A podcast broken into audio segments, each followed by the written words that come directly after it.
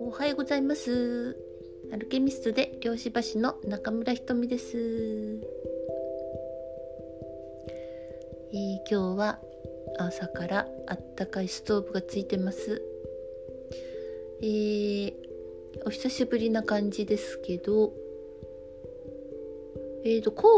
の方にですね、2泊3日で漁師入門講座1、2をやってきました。そんで昨日1日、お休みしてました。神戸はですね、なんかね全てね全部順調に回ったんですよね。すごいスムーズでしたね。それで新しい人にもまた会えましたし、お久しぶりの再会の人もですね、もう話が止まんなくなるんですよね本当にいつも思うんですけど、前夜祭ってなんかめちゃくちゃ楽しいですね、みんなでね。そんでいろいろちょっとポッドキャストでも話せないようなこととかもいろいろ話しながらですね、で講座もすごく皆さんのなんて言うんですかね、理解度、場を観察する力みたいなのもなんか本当に確実に育っているなという、感覚がありました。であと来てる方がやっぱなんか本当に偶然の一致みたいなものとか、そういうシンクロ的なことがやっぱどこ行ってもなんかいつもなんかあるんですよね。それってとっても不思議だなと思いながら、こう魂的な、つながりなのかもしれないですね。やっぱりこう漁師の話、意識とか無意識だとかいろんな、スピリチュアルなのか、科学なのかみたいな、そういう話っていうのは、する人が限られるっていうか、周りにあんまりそんな話す人はいないみたいな、そういう人たちがですね本当に生き生きして喋り出すんですよね。それを見てるだけで本当にねなんか楽しいですね。もっともっと、漁師的な話をですね皆さんとできていけばなと。で漁師的な話っていうのはもう日常の、話なんですよね。日常の謎がどんどん解けていくみたいな、そして全然、見る視点が違ってくる。それは自分に対しても違ってくるっていう、そういうことでどんどんなんていうかな、自分自身が面白くなっていく。それから世の中のからくりが見えてくるみたいなね、そういうことで、それは多分自分がすごくなんか魂的に、進化している感覚がもう分かるっていう感覚なんだと思うんですね。ということでですね、本当に関西の皆さんありがとうございました。また行きたいなと、あちこちまた行ってですね皆さんとお話ししたいと思います。はい、寒さは一段落したんでしょうかね。皆さんいかがお過ごしでしょうか。はい、ということでですね、今日は自分を哀れに思う癖みたいな、お話をしようかと思います。そうですね、皆さんは自分を哀れに思う癖が自分の中にあると感じるでしょうか。いや私はもうそれはなくなったわって、思いたいかもしれませんけれども、意外とみんなまだ持ってたりするもんなんですよね。これは本当共通してあるんですね。あまりにも否定される、なんか気持ちよく応援されない、時代に育ちましたよね、私たちね。だからですね、なんかね、自分を哀れに思う癖に浸ることに慣れすぎている感じがあります。まあ、なんかちょっとね、なんだろう、カラッと晴れて、すごく恵まれたものを受け取って、素直に純粋にみたいな、とこよりも、まあ、ちょっとぬかるんで、ちょっと半分以上体が使ってぬかるみにはまって、私をちょっと助けてほしいっていう感覚で外を見てるようなまあその半分ぬかるんでたらもういじめられないしみたいなね、なんかそういうところってすごくまあ、無意識なので気がつきにくいんですけれども、まあ、ほとんど、みんな経験したと思いますし、まあ、自分の中にもねまだあるかなっていうふうに、感じる人も多いかと思います。まああってもねいいんですよ、だけどなんていうかな、自分を哀れに思う癖を、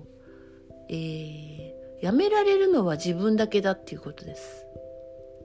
はい、まあ、量子場チューニングや、まあ、いろんな、ワークをして、ちょっとすっきり軽やかになるっていうことはできますよね。それはできて、その新しく軽やかな自分でいられるんだっていうことが経験して分かったにもかかわらず、またですね、前のぬかるんでいるところに自ら戻っていくっていうね、ことをなんかやっちゃうんですよね。もうこれは本当にねパターンなんですよ。でそれはもしかしたら親のパターンと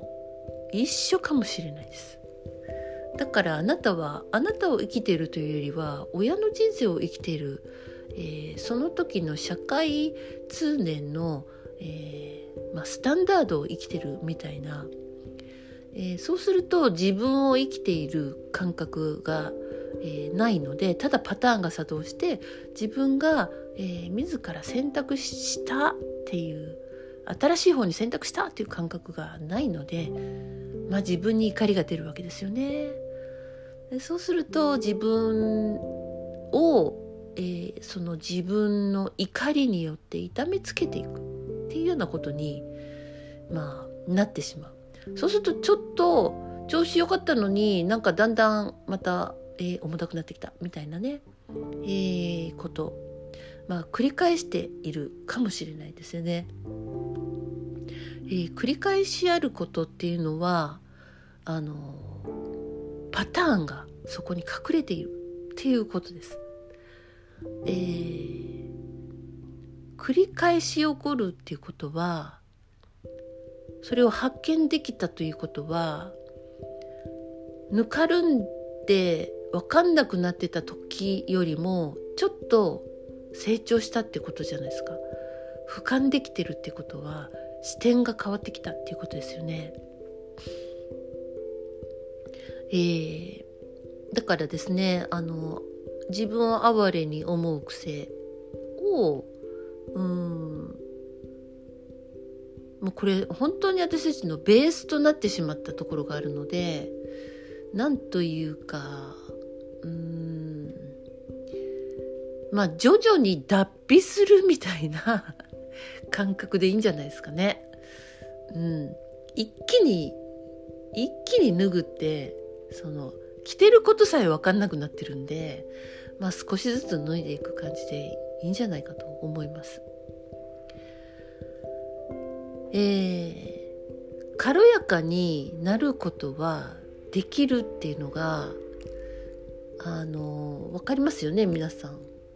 軽い日と重い日とね、まあ、気分が軽い重いっていうのも、まあ、すぐ分かりやすいですよね。体が軽い重いっていうのもね、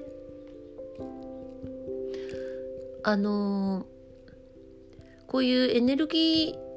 ー的に整えて軽やかになった。でそして少しいい感じになってきたら、そこから新しいこともどんどん、自らに許可して進化させていく必要があるってことです。これはもうあなたしかできない領域なんですよね。少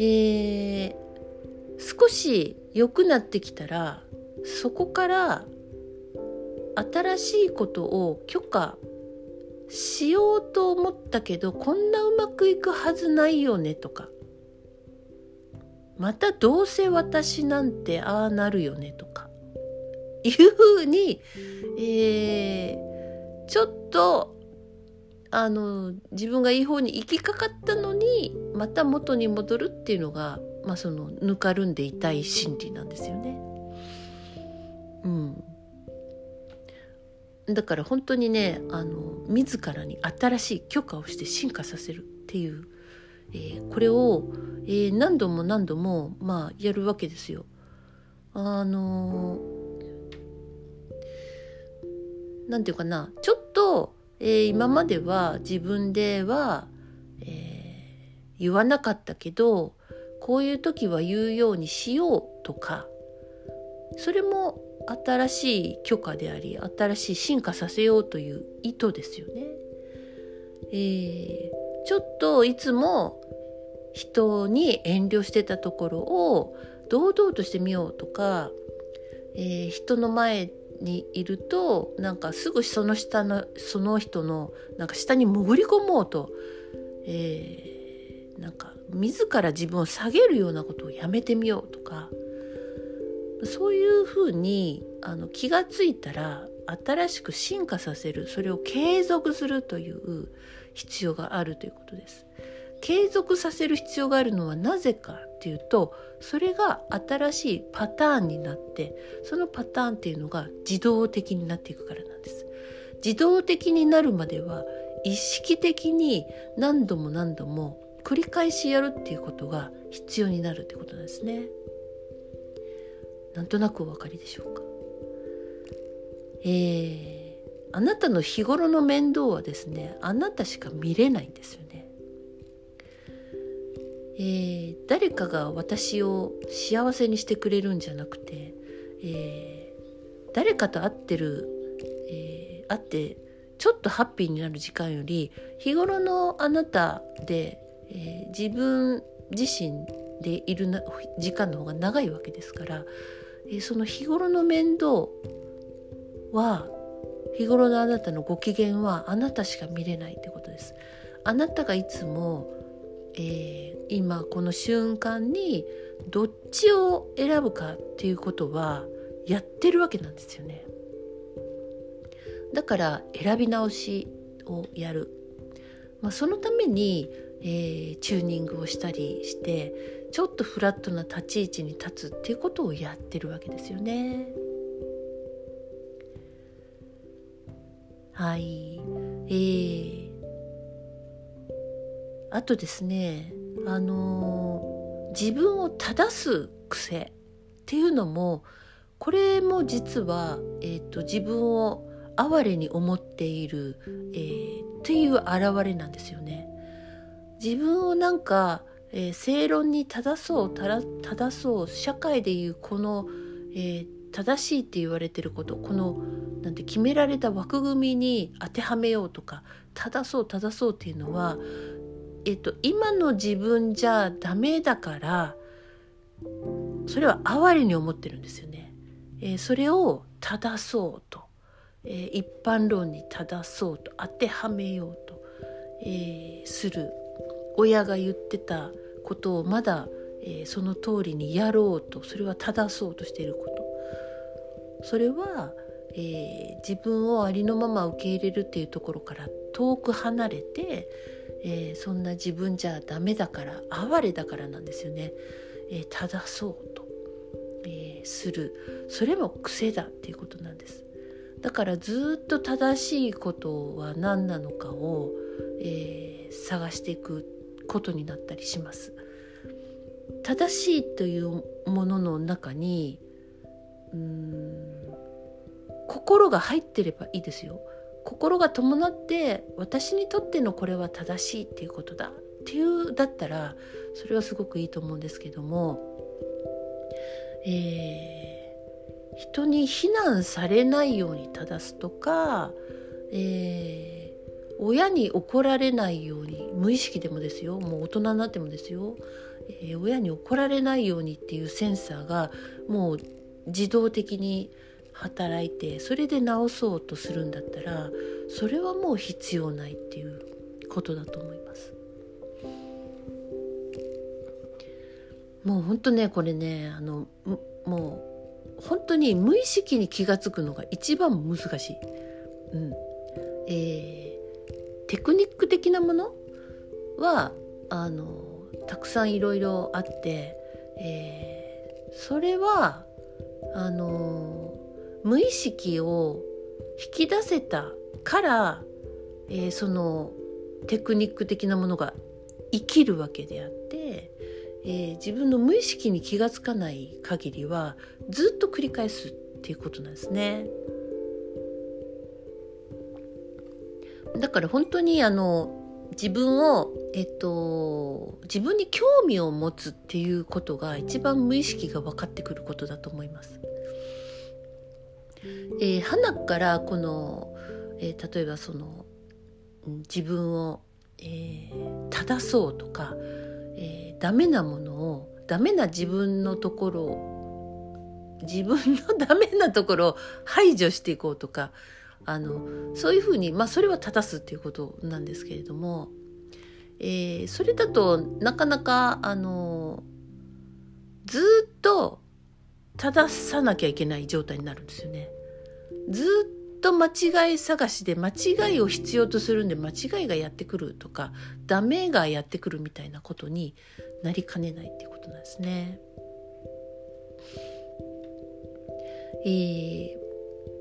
ということでですね、あなたは何も間違ってないんですよ、実は。で、哀れに思った時がありました、過去に。だけど、今からは、新しいパターンに、新しい道路をですね、脳の中に作ることができるんですよね。いつも、脳の中っていうのは毎春毎春進化しているんですね。使う回路を、強固にしていって、使わない回路はなくなっていってるんですね。道路とかでもよく使うところは、頑丈に、作っていくじゃないですか。車の量が多いところとかはね。だけど山道とかほっといたらもう草や竹がベーって落ちてきたりして通れなくなったりしますよね。ああいうようなことが脳の中でも行われているんですね。ですからですね、あなたは哀れな人間ではないんです。あなたは間違えた人間ではないんです。正す必要はないっていうことです。だから、哀れに思う必要がない、正す必要がない、そのままを一回、受け止めてみるっていうのをどうぞやってみてください。自分に興味がありますか？こんな自分なんてって思ってたらそれは興味ではないですよね。愛ではないですよね。もうここからですよ、本当に。そうだからこそ、量子の世界を知って、その自分にだんだん、純粋な興味が湧いてくる。自分ってなんか大したことないと思ったけど、なんか面白いものがあるじゃんみたいな、そういうね、発見につながっていくっていうのがその量子の面白さじゃないのかなと。量子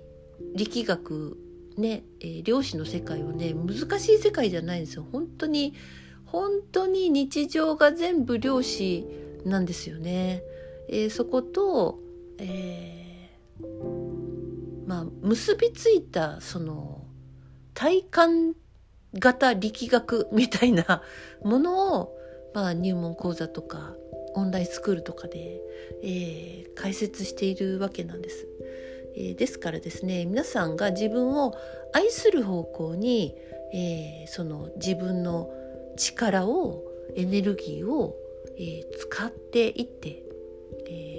それでですね、自分で自分が変わると、現実が変わっていくっていうのはこういうことなんだなっていうのをね、どんどん経験していってほしいと思います。ということで、おしまいです。ごきげんよう。